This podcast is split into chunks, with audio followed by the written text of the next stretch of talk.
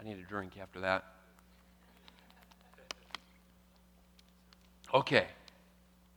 So we are going to continue on in Titus today. That's where we've been for the last few weeks. And I am really excited this morning for our topic.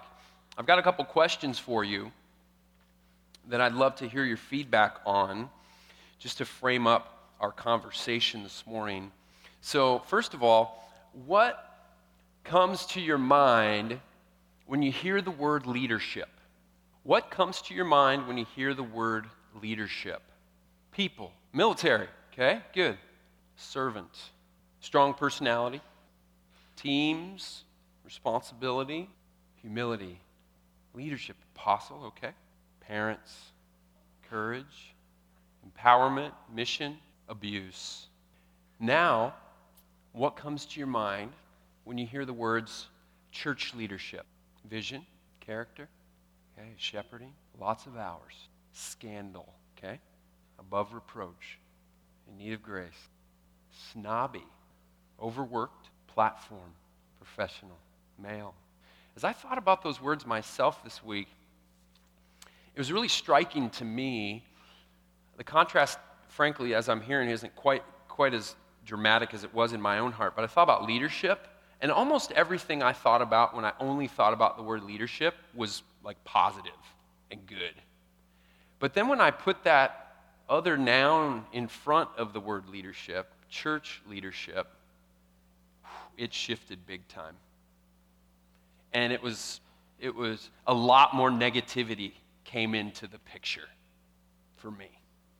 And as I sat with that and sat with just the words church leadership, I realize there is so much brokenness when it comes to this topic. So much brokenness. Now, I'm thankful, really thankful for any amount of grace that some of you have experienced that is evident with some of the words that are coming out this morning. That's, that's, that's awesome. Frankly, it's a little different than what I expected. I thought there might be more words like dishonesty or greed or abuse of power, arrogance, extreme unkindness, sexual immorality, financial impropriety. Some of these things came to my mind as I thought about church leadership. I mean, in my lifetime alone, there's been countless scandals with well known church leaders that have involved all those things. And sometimes there's a leadership culture in the church where the people with the most power are not accountable to anybody. And so if they get confronted on something, they either push out the leaders who are confronting them or they just leave and sometimes go start a new thing. And then other times, church leaders are not submitted to the governing authorities. I hear more and more stories about this, and it breaks my heart. I just met a new neighbor yesterday who has a story of church leadership where there was something sexual going on in the church that was against the law and they like they hunkered down and said no we got to protect our own we can't call the police and finally someone came to their senses and did but that happens a lot. And it's heartbreaking. And I just want to be clear. Anytime that we hear about these, these stories in the news, like this is, this is abuse of power. I just want to call it what it is. It's broken, it's wrong, it's sinful. My church story as a child and as a young adult is bookended with broken church leadership. My dad became a pastor in 1981. I was six years old. It's his first church. He's all excited. He didn't grow up, I mean, he grew up in the Catholic Church and then left the Catholic Church and then found Jesus when he was 22, saved out of a horrible lifestyle, and went to Bible college seminary, became a pastor. And so he's all excited for his first church leadership ministry experience. And within a year, he was gone because the church leadership was so unhealthy. So that was my first church experience. That lasts a year. And then we move here. Uh, well, my wife and I, about 20 years later, move here, and we're part of a church where my father in law is the pastor. And we're there for a year, and then he gets basically run out of town for some horrible reasons. And so my life is like bookended in some ways with just really negative church leadership experiences. And as I thought about it, this topic of church leadership, because that's where the book of Titus has taken us next. At first, I thought, oh, we're just going to walk into this topic. And then as I started meditating on it a little bit, I realized that probably every person in this room has some kind of scars or wounds, or at least a negative view of church leadership in some way or another. Whether it's direct, like someone said something to you, someone did something to you, someone created a culture where you got seriously injured, or more indirect, where you saw Jimmy Swaggart bawling his eyes out on TV and you thought to yourself, man, if that's what church leadership's all about. And I realized the Swaggart reference dates me significantly. Half of you are like, who the heck is that guy? Sorry, look it up on YouTube. And even here in our own church, we've only been around 13 years. And last fall, the elders stood up here and repented for a long list of areas where we have failed significantly. Areas like pride, worshiping a method of making disciples, valuing competence over character, too much change, lack of follow through, broken communication, undervaluing children, undervaluing women. That's just a part of the list. And I just want to say, we, your, your, your current four elders, we say those things are wrong. We repent. Those are idols. We want to tear them down, and we want to walk out the fruit of keeping with repentance. Just again, I want to say no to those things. And then there's the whole issue of like all the different denominations. You know, there's like 400 denominations just in Tacoma. It's crazy. No, sorry, there's 400 churches, but there's like 80 denominations. Back when we used the yellow pages, I literally flipped through and counted because they organized them according to denomination. There's still 80 in Tacoma. And churches like the Presbyterian Church, the Episcopal Church, the Congregational Church, their names were chosen to directly reflect their view of church leadership. So, church leadership has been a key issue for dividing the church of Jesus Christ up into all these different denominations. It's like one of the main theological areas of disagreement. So, I start walking into this this week. I'm like, whoa, what a mess. What a mess. This is going to be really hard. People are skeptical of church leadership, and I'm going to get up here and try to talk about elders in this awesome office. So, which I'm still going to do.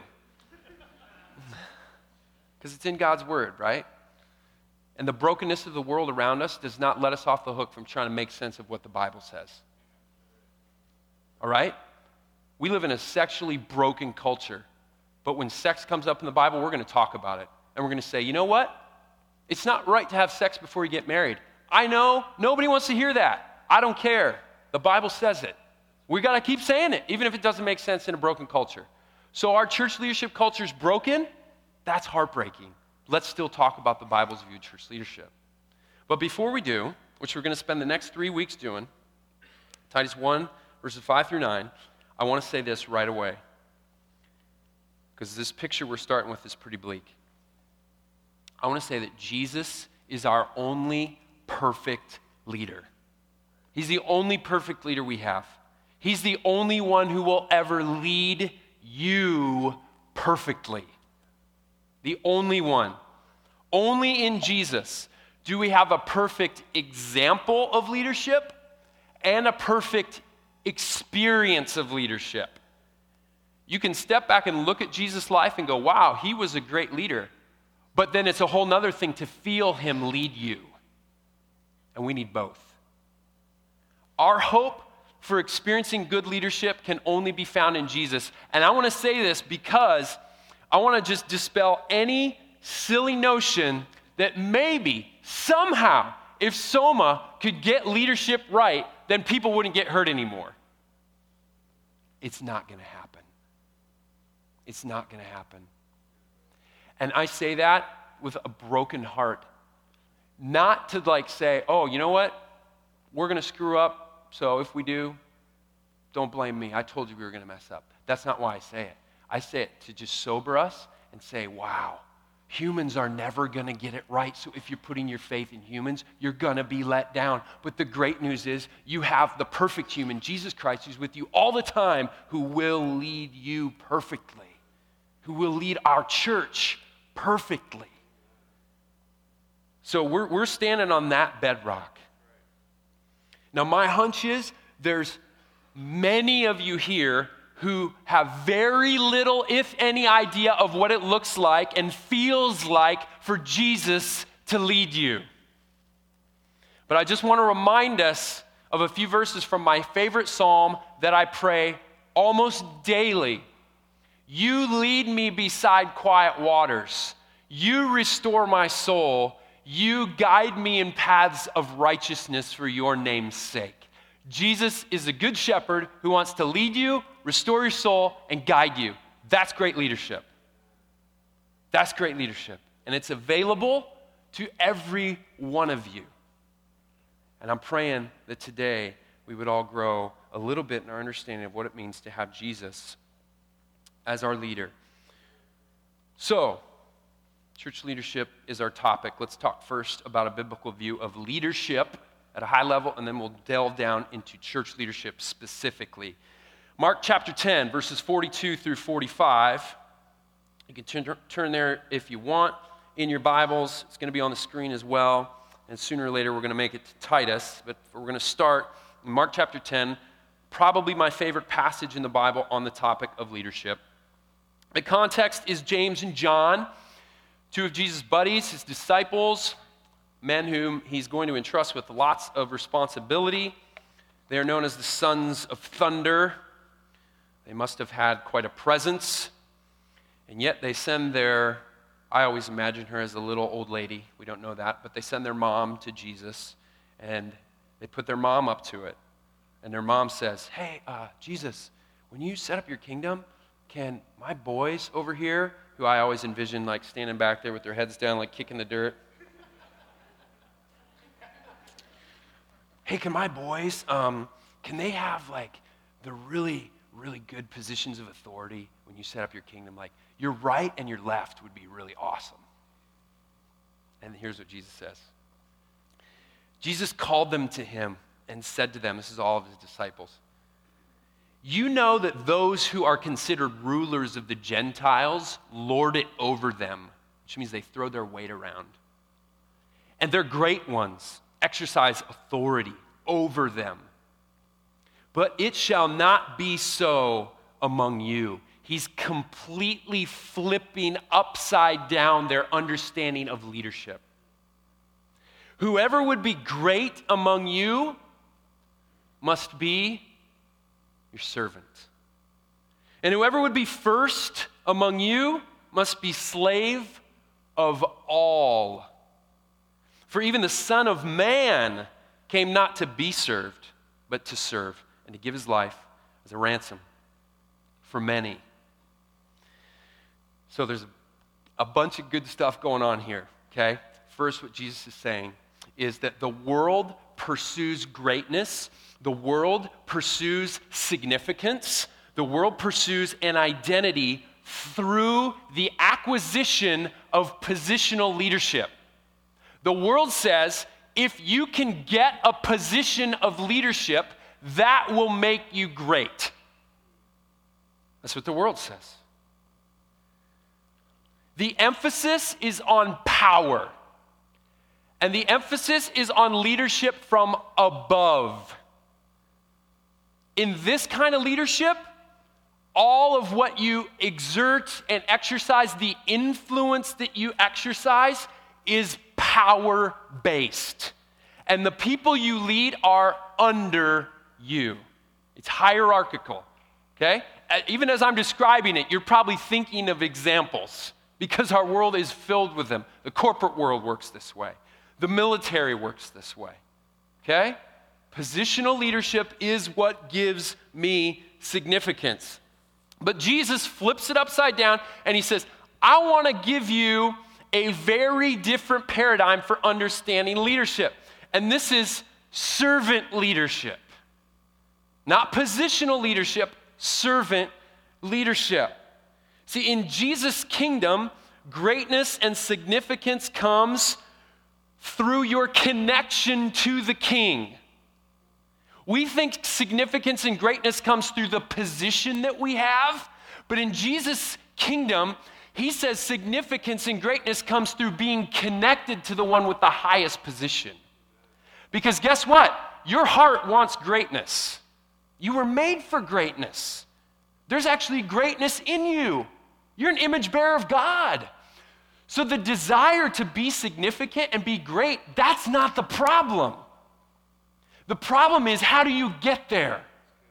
And if you're trying to grasp and grab and acquire in order to be great, instead of saying, I'm in a relationship with the truly great one, I'm connected to him, that's what makes me great. That's the big deal.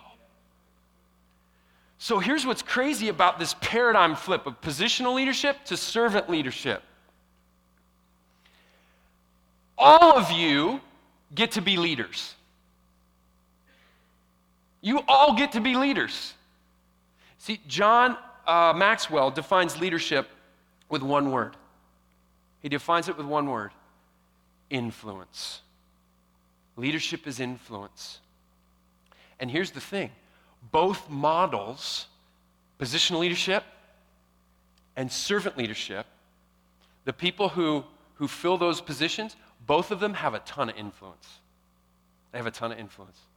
People with positional leadership, their influence comes through their power. And I can influence a situation or a group of people even against their will because I have so much power. That's influence. But servant leadership, guess what the currency of servant leadership is? It's not power, it's trust. It's trust. When you serve people, they'll trust you. They'll trust you. And then how much influence do you have? You have tons. You have tons of influence. And now you're not influencing people against their will. Now you're actually wooing them. You're leading with them, not over them. You're leading amongst them and even under them as a servant. And you're building trust. How many of you have influence in the life of another person? Keep going because every hand should be up. Every hand should be up. You all have influence in the life of another person. The question is, how are you leveraging that influence? What are you influencing people to? What are you leading them to? You're a leader. You are a leader. Leadership is for everyone. But the question is, where are you leading people? You're leading them somewhere. Now, we all have different scopes of influence, okay? Some of us, it's a little handful. Some of us, it's more than a handful. But you're all leaders. You are influencing someone. I would encourage you, before the day is over, think about who do I influence most? For good or not good? Who am I influencing? There's people on your list. But if you want to influence people through servanthood towards Jesus, then guess what has to be true for you? He has to be your greatest influence. Because you can't lead someone to a place you've never been. You can't walk them down a path you don't know. So, who's influencing you? Who's leading you? The answer to that question will directly impact where you're influencing people to go. So, Jesus is not throwing out positional leadership altogether. This is key to get this. He's not saying the structures that set up positional leadership are wrong and bad. He's actually not saying that. In fact, in the very passage, what does he do? He calls himself the Son of Man. Randy talked last week about this title that Jesus uses for himself, one of the most frequent titles that Jesus uses. It's a reference from Daniel's prophecy. And Jesus probably couldn't have picked a title unless he used the word Yahweh. He probably couldn't have picked a title that more clearly was like, bro, I have positional authority here. I'm the Son of Man. He calls himself the Son of Man in this passage where he's talking about servant leadership. So he's not throwing out position. He still is the King of Kings, the Lord of Lords, the Son of Man, the one who has all authority. He's not throwing out authority structure. Elsewhere in the Bible, we get things like honor your father and mother because this is the first commandment with a promise. Jesus didn't throw out the Ten Commandments. He didn't say, Parents, it's wrong for you to exercise authority over your children. So, positional leadership is not wrong. The question is, what's motivating the people in the positions of authority? That's the question. That's the question. And if we're in a position of leadership and authority and we lead only from power and not from servanthood and trust, then we get called a dictator. Rightly so. Rightly so. And that's one extreme of leadership that Jesus is teaching against here in this passage dictatorial leadership. There is another extreme that I have to mention it's not in this passage, but it is in the Bible, and that's abdication. That's abdication. So, on the one hand, you can be a dictator and use your power and your position and your authority to overlord and to abuse people. And on the other hand, you can be an abdicator who says, What? It's not my job description. It's not my job. Someone else is going to have to take care of that. And they never step into anything they never initiate anything. They don't take responsibility for anything. That's abdication. And it started all the way back in the garden with Adam. When Satan came to tempt Eve, a walking, talking snake comes and tells lies to your wife, and you don't bother to say anything? That's abdication. And our world is filled with both. Our world is filled with both. Personally, I think that the second is especially epidemic here in the Northwest. We are so passive. We're so passive. Man, someone else will take care of that. Someone else's job. Man, I don't want to say anything. It's not my place. I don't want to call somebody out. We're so passive. And the Bible says, you know what? I don't want you to be a dictator. I don't want you to be an abdicator. I want you to be a servant leader. And the greatest example of that, of course, is Jesus Christ. We cannot talk about servant leadership without going to Philippians chapter 2. I actually wrestled with it this morning. The Spirit was like, You got to go there. I said, Okay, I'm going. Philippians chapter 2, 5 through 8. Have this mind among yourselves, which is a mind of humility, which is yours in Christ Jesus, who, though he was in the form of God, the translation I memorized was he existed in the form of God. He did not count equality with God a thing to be grasped the word actually means held on to. Grasped to me implies that he didn't have equality with God and he wanted to grasp after it. That's not the case. The picture is Jesus held equality with God. Though he existed in the form of God, he did not regard equality with God as something to be held on to, but he emptied himself. He emptied himself of his equality with God when he became a man.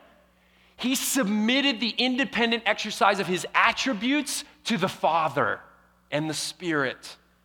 He emptied himself by taking the form of a servant, being born in the likeness of men, and being found in human form. He humbled himself by becoming obedient to the point of death, even death on a cross. Jesus Christ was and is the greatest leader who ever lived. Because if anybody ever had the right to be a dictator, it's Jesus.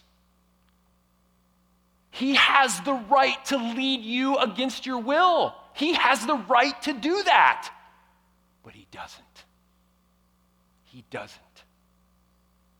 He comes and he humbly serves you all the way to laying down his life for you and saying, This is what leadership looks like.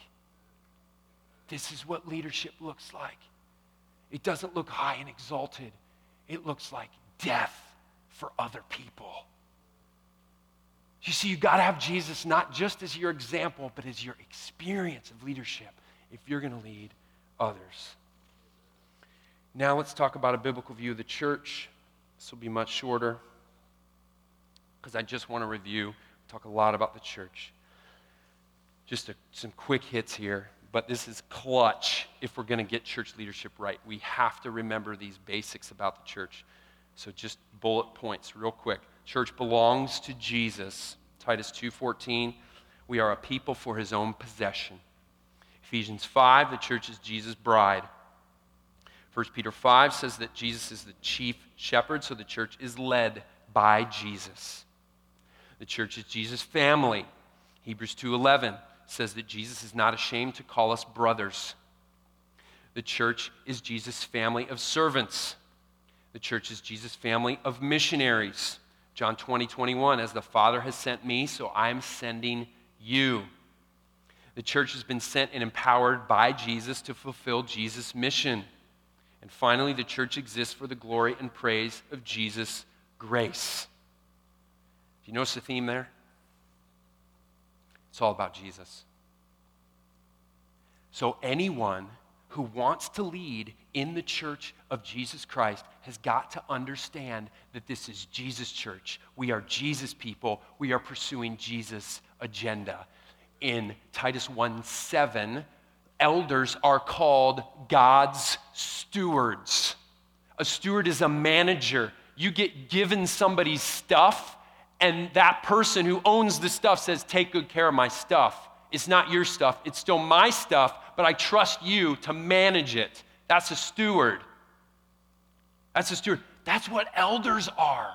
So, any church leader who starts to go, This is my church, these are my people, this is my vision, this is my agenda, we've missed it. We've missed it. And I think that is actually the beginning of how leaders often end up in the ditch. They start to forget that it's Jesus' church, Jesus' agenda, Jesus' mission, Jesus' glory. So, the Bible gives us two biblical offices. Though everyone leads, everyone influences, Jesus also didn't tear down the idea of positional leadership. We have servant leadership, but in the church, he says, you know what? I am going to have a couple positions. Okay, that's, that's why it's important to understand positional leadership's not bad. We're not throwing out parents, we're not throwing out governing authorities, we're not throwing out positions of leadership in the church. It's not wrong to have those. But they need to lead as servants. So there's two biblical offices. First is deacon. I'm not going to spend a lot of time on deacon today because it's not in Titus, but I will just say 1 Timothy chapter 3 gives us the qualifications for deacon. Romans chapter 16 verse 1 I believe is a reference to a deacon who served in the church. We believe from those two passages, deacons, first of all, the word means servant. So these are people who serve the church with great vigor through the gift of serving.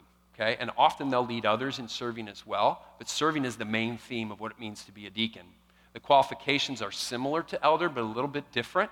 It's, it's all character. You got to hold fast to the faithful word. You have to be sober minded, patient, okay? Not a person who's given to drunkenness. These are some of the qualifications. We believe that this office is open to both men and women. Right now, we have men and women in our church who serve as deacons, okay? And by God's grace, we hope to appoint some more in the near future. The other office that we'll spend the rest of our time on is elder. I want to put up a definition for elder up here on the screen. After praying and reading and searching the scriptures for the last two weeks, uh, I, I just came up with this actually. Here's what we've got. I'm going to teach through each, not teach through, I'm going to give you some scripture for each one of the points and say a few brief comments. Elders are a plurality of qualified men who are able to bear the responsibility of the office, who are appointed by the Holy Spirit, to whom the church is to submit, and who are accountable to one another and to the church. So there's a lot there. I'm going to move through it fairly quickly. If you're not in Titus yet, look at Titus chapter 1. Titus chapter 1. We've gotten through the introduction. Tons of great gospel stuff. Reminded of the grace, and peace of God our Father and Jesus Christ, our Savior and Lord and God. And then Paul says, okay, let's get down to business. This is why I left you in Crete, so that you might put what remained into order and appoint elders in every town as I directed you. And then skip to verse 7. For an overseer, so different word there, sometimes translated bishop, an overseer as God's steward must be above reproach. And on and on the qualifications go, which we'll get to next week. So, first of all, the Bible uses two different words to describe this biblical office of elder. It uses the word elder and it uses the word overseer. You can find these words equated in Acts chapter 20, okay, where clearly the two words apply to the same office. And also here in Titus chapter 1, clearly the two words apply to the same office. And in 1 Peter chapter 2 verse 25, this same word overseer is applied to Jesus Christ. So Jesus Christ is called an elder in the church. He is our perfect elder. From here in Titus, where Paul says appoint elders in every town, if we checked Philippians chapter 1 and Acts 20 17, we would find that the vision in the scripture for elders is that there be a plurality, that is, multiple elders in each church family. Okay? Plurality of elders in each church family. That's what we believe. That's what we've always practiced as Soma Tacoma. And by God's grace, that's what we want to continue to practice. Not only did we repent of a bunch of wounds last fall, but we also talked about some blessings of the history of our church family. And one that we heard many of you mention was a plurality of elders under Jesus, the senior pastor. So at Soma Tacoma, there, there will never be a senior pastor because Jesus is the senior pastor. 1 Peter 5 calls him the chief shepherd. Those words could be translated senior pastor. Okay? So he is called the senior pastor in the scriptures. So if you have one senior pastor, that implies that that elder is above the other elders. And we're saying, no, the scriptures seem to say that elders are, are equal in terms of their authority. They have different responsibilities, but they're equal in terms of their authority. So that's how we understand the scriptures. Okay, plurality of qualified men. The qualifications for elders are found in 1 Timothy chapter 3, a couple pages back from where we're at, and also here in Titus chapter 1. Both passages make it clear that the office of elder is reserved for men. Now, today, we're not going to spend time on that because Titus chapter 2 has a lot to say about the roles of men and women, and we will spend time talking about that when we get there. So I know it's a little interesting to just sort of like throw that out and then not really uh, address it. I felt like I couldn't take a ton of time to do that today. I'll maybe say a little bit more about it next week when we talk about qualifications. But in terms of our convictions, that's where we're at. That's where we've always been, and we believe that we have really good biblical reason for that. And having said that, we also repented last fall of undervaluing women. And so we want to continue to explore what does it look like for us to lead together while affirming this biblical office of elder. Okay? Elders are able to bear the responsibility of the office. Mark Tilden, one of our elders, is going to teach on this in two weeks. What are the responsibilities of an elder? So I'll leave that for him. Elders are appointed by the Holy Spirit. Here in Titus 1 5, Paul says to Titus, appoint elders. So that seems to be a human thing. Acts 14 23, Paul and uh, Barnabas, when they had appointed elders for them in every church, this is in the first group of churches that they planted. So here, Paul and Barnabas are appointing elders. That's curious too, seems like a human thing. But then in Acts chapter 20, verse 28, Paul says to the elders of Ephesus, Pay careful attention to yourselves and all the flock in which the Holy Spirit has made you overseers. So here's my take the Holy Spirit is the one who's sovereign and in control and in charge of the process of appointing elders. But he uses humans to do that. And in the scriptures, we see him using leaders to do that in, in harmony with the local church. Okay, these people are not just thrust upon the local church. Okay? So he's using human institution of leadership to appoint these elders, but it is very much a Holy Spirit work. And through the history of Soma, when elders have been appointed, it's been very much a prayerful, slow process, sometimes too slow. We've talked with the family, we've gotten lots of input. So that's what we believe the process is. All right, next phrase. To whom the church is to submit. Hebrews 13, 17 says, Obey your leaders and submit to them, for they are keeping watch over your souls as those who will have to give an account. Let them do this with joy and not with groaning, for that would be of no advantage to you. So, those of us who've been hurt by church leadership, keep in mind the Bible says, Vengeance is mine, I will repay, says the Lord. Vengeance is mine, I will repay, says the Lord. Some of us today might be sitting here still with wounds and bitterness and hurt and unforgiveness and even a desire to punish other leaders who've let us down. But keep in mind here the call to submit to your leaders, like they're going to be held accountable as ones who are keeping watch over your soul. So, to the degree that leaders who you've been under have failed, they will be held accountable. That is super sobering for me, personally as a guy who's been an elder now for 16 years.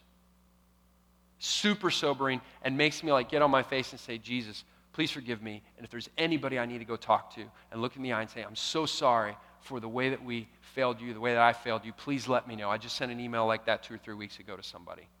Hey, Spirit's prompted me. I need to apologize. I'm so sorry. Let's talk and meet. Like, please forgive me. And then finally, who are accountable to one another and to the church. I want to read this passage, last passage we're going to look at, 1 Timothy chapter 5, verses 17 through 21. This is a gigantic passage when it comes to leadership, and I especially want you to, to listen carefully if you've got significant wounds or if you know stories of guys who pushed out other leaders who tried to hold them accountable or when they were held accountable, they just bolted. Like, listen to what this passage says. Let the elders who rule well be considered worthy of double honor, especially those who labor in preaching and teaching. For the scripture says, You shall not muzzle an ox when it treads out grain, and the laborer deserves his wages. Those two verses, by the way, are a biblical basis for having paid elders, which we do in this church family. We have two paid elders. And this is one of the passages we point to to say, see, the scriptures teach that you, not only can you, but you should, if it makes sense, pay certain elders to do certain work to serve the church family. Okay? So, practically, that's a reason to give to your church family that I think the Bible teaches. Next, do not admit a charge against an elder except on the evidence of two or three witnesses, which, by the way, was the bare minimum standard for any legal proceeding in the Old Testament. So it's not like elders are getting special treatment. Like, oh, if you're talking about an elder, you got to have some witnesses. It's like, no, no, no. In the Old Testament, you couldn't, you couldn't do anything unless you had two or three witnesses. So he's just reminding them of that.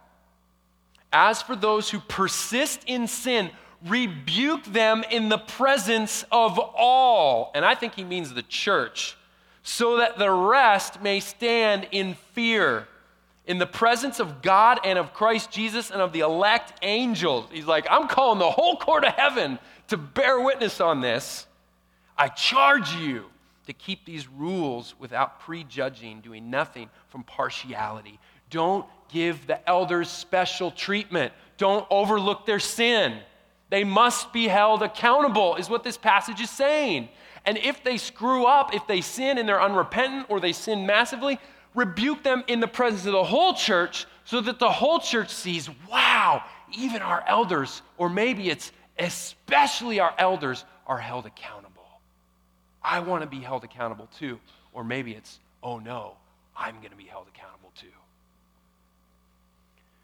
Now, I don't know about you, but that is a pretty different picture from how I've seen church leadership work a lot of times. By God's grace, I do believe He has allowed us to walk in a little bit of a different way as Soma Tacoma. I want to just say your elders are open to rebuke. We are open to correction. We want to hear if you think we're screwing up, if we're messing up. Is it hard for us to hear? Absolutely. Do we need to go to Jesus and pray when we get the hard emails? Absolutely, we do. But we want them because we're accountable to the church. Okay? It's not the elders doing whatever they want and you guys just have to live with it. That's not how this works.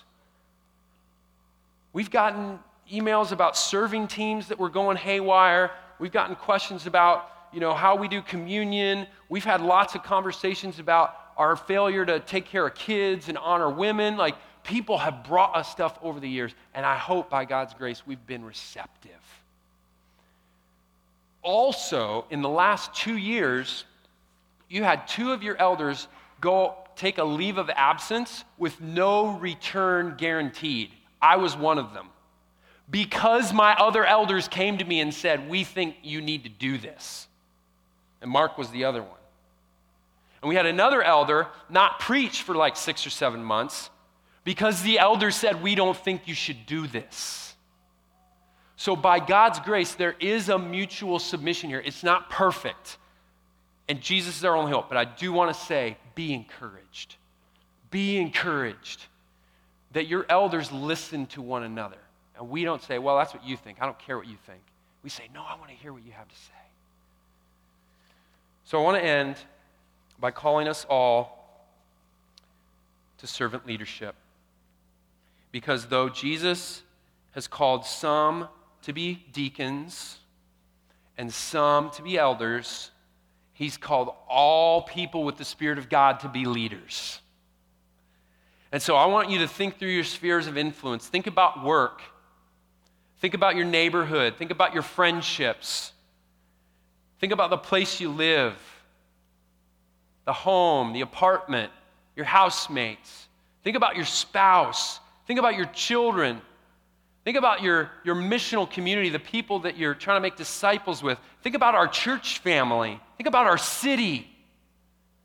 There are so many opportunities for you to influence other people. And so, my charge to us as a family today is follow Jesus. Follow Jesus. He's the leader. Paul said in 1 Corinthians 11 1, follow me as I follow Christ. Every Christian can say that to somebody else. Follow me as I follow Christ. He's my leader. I'll be a leader for you. I'll point you to him. I'm following him. You can follow me as I follow him. Follow Jesus. Read the Bible, pray, tell people about Jesus, listen, sit with him in silence, ask the Spirit questions, follow Jesus. That's number one. Number two, pour into someone else. Pour into someone else. If you know one thing about Jesus, you can meet with somebody else on a regular basis and teach them that one thing over and over again. There is somebody out there somebody out there who wants someone to meet with them and pour into their life. This school is filled with them.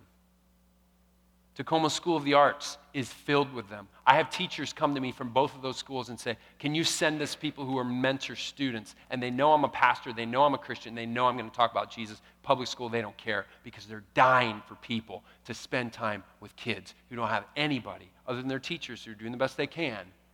Spend time with them in normal life.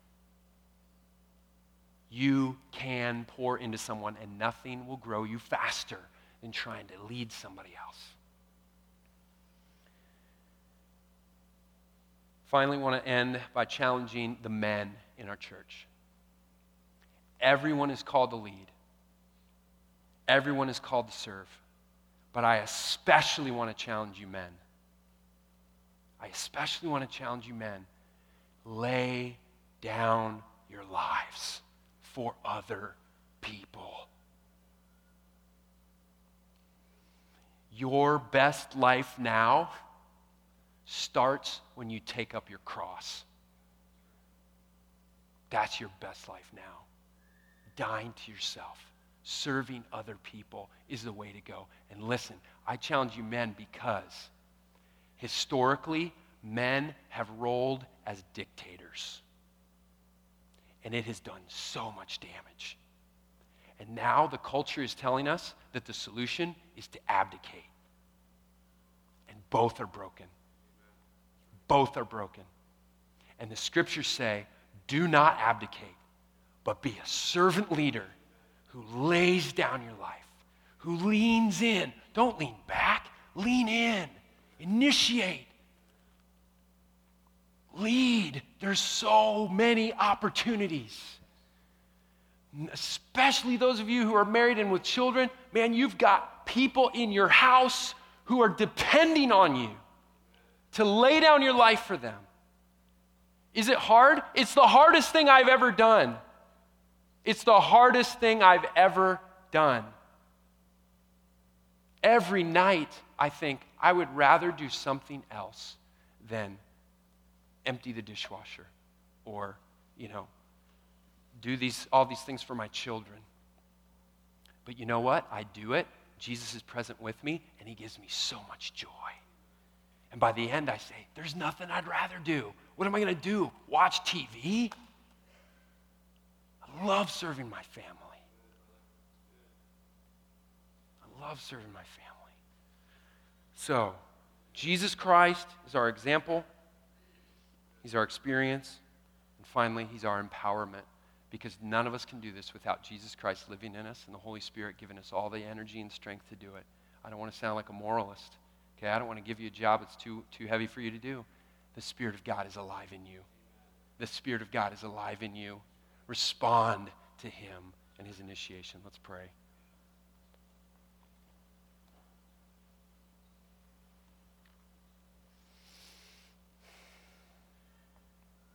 Jesus, thank you so much.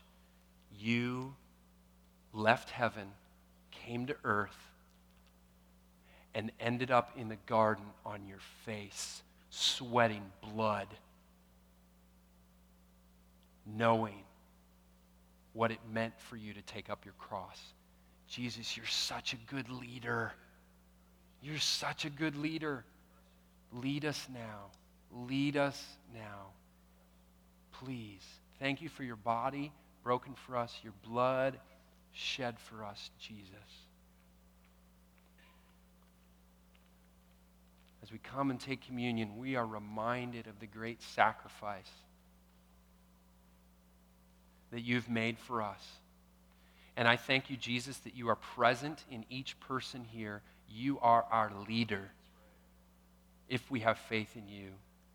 And if there's anyone who doesn't know you, I pray that they would examine that Philippians 2 passage where you became obedient to the point of death, even death on a cross, to forgive every person in the world of their sin. And Jesus, as we come to the table, if there's any healing you want to do in our hearts, if there's any forgiveness you want to call us to for past leadership, please do that work in these moments. Please do that work in these moments. This morning, as we were praying, you led me to forgive the leaders of my father's first church and my father in law's last church. I realized I don't know if I'd ever done that. Thank you, Jesus, that you've forgiven every leader who's hurt any. We love you. In Jesus' name, amen.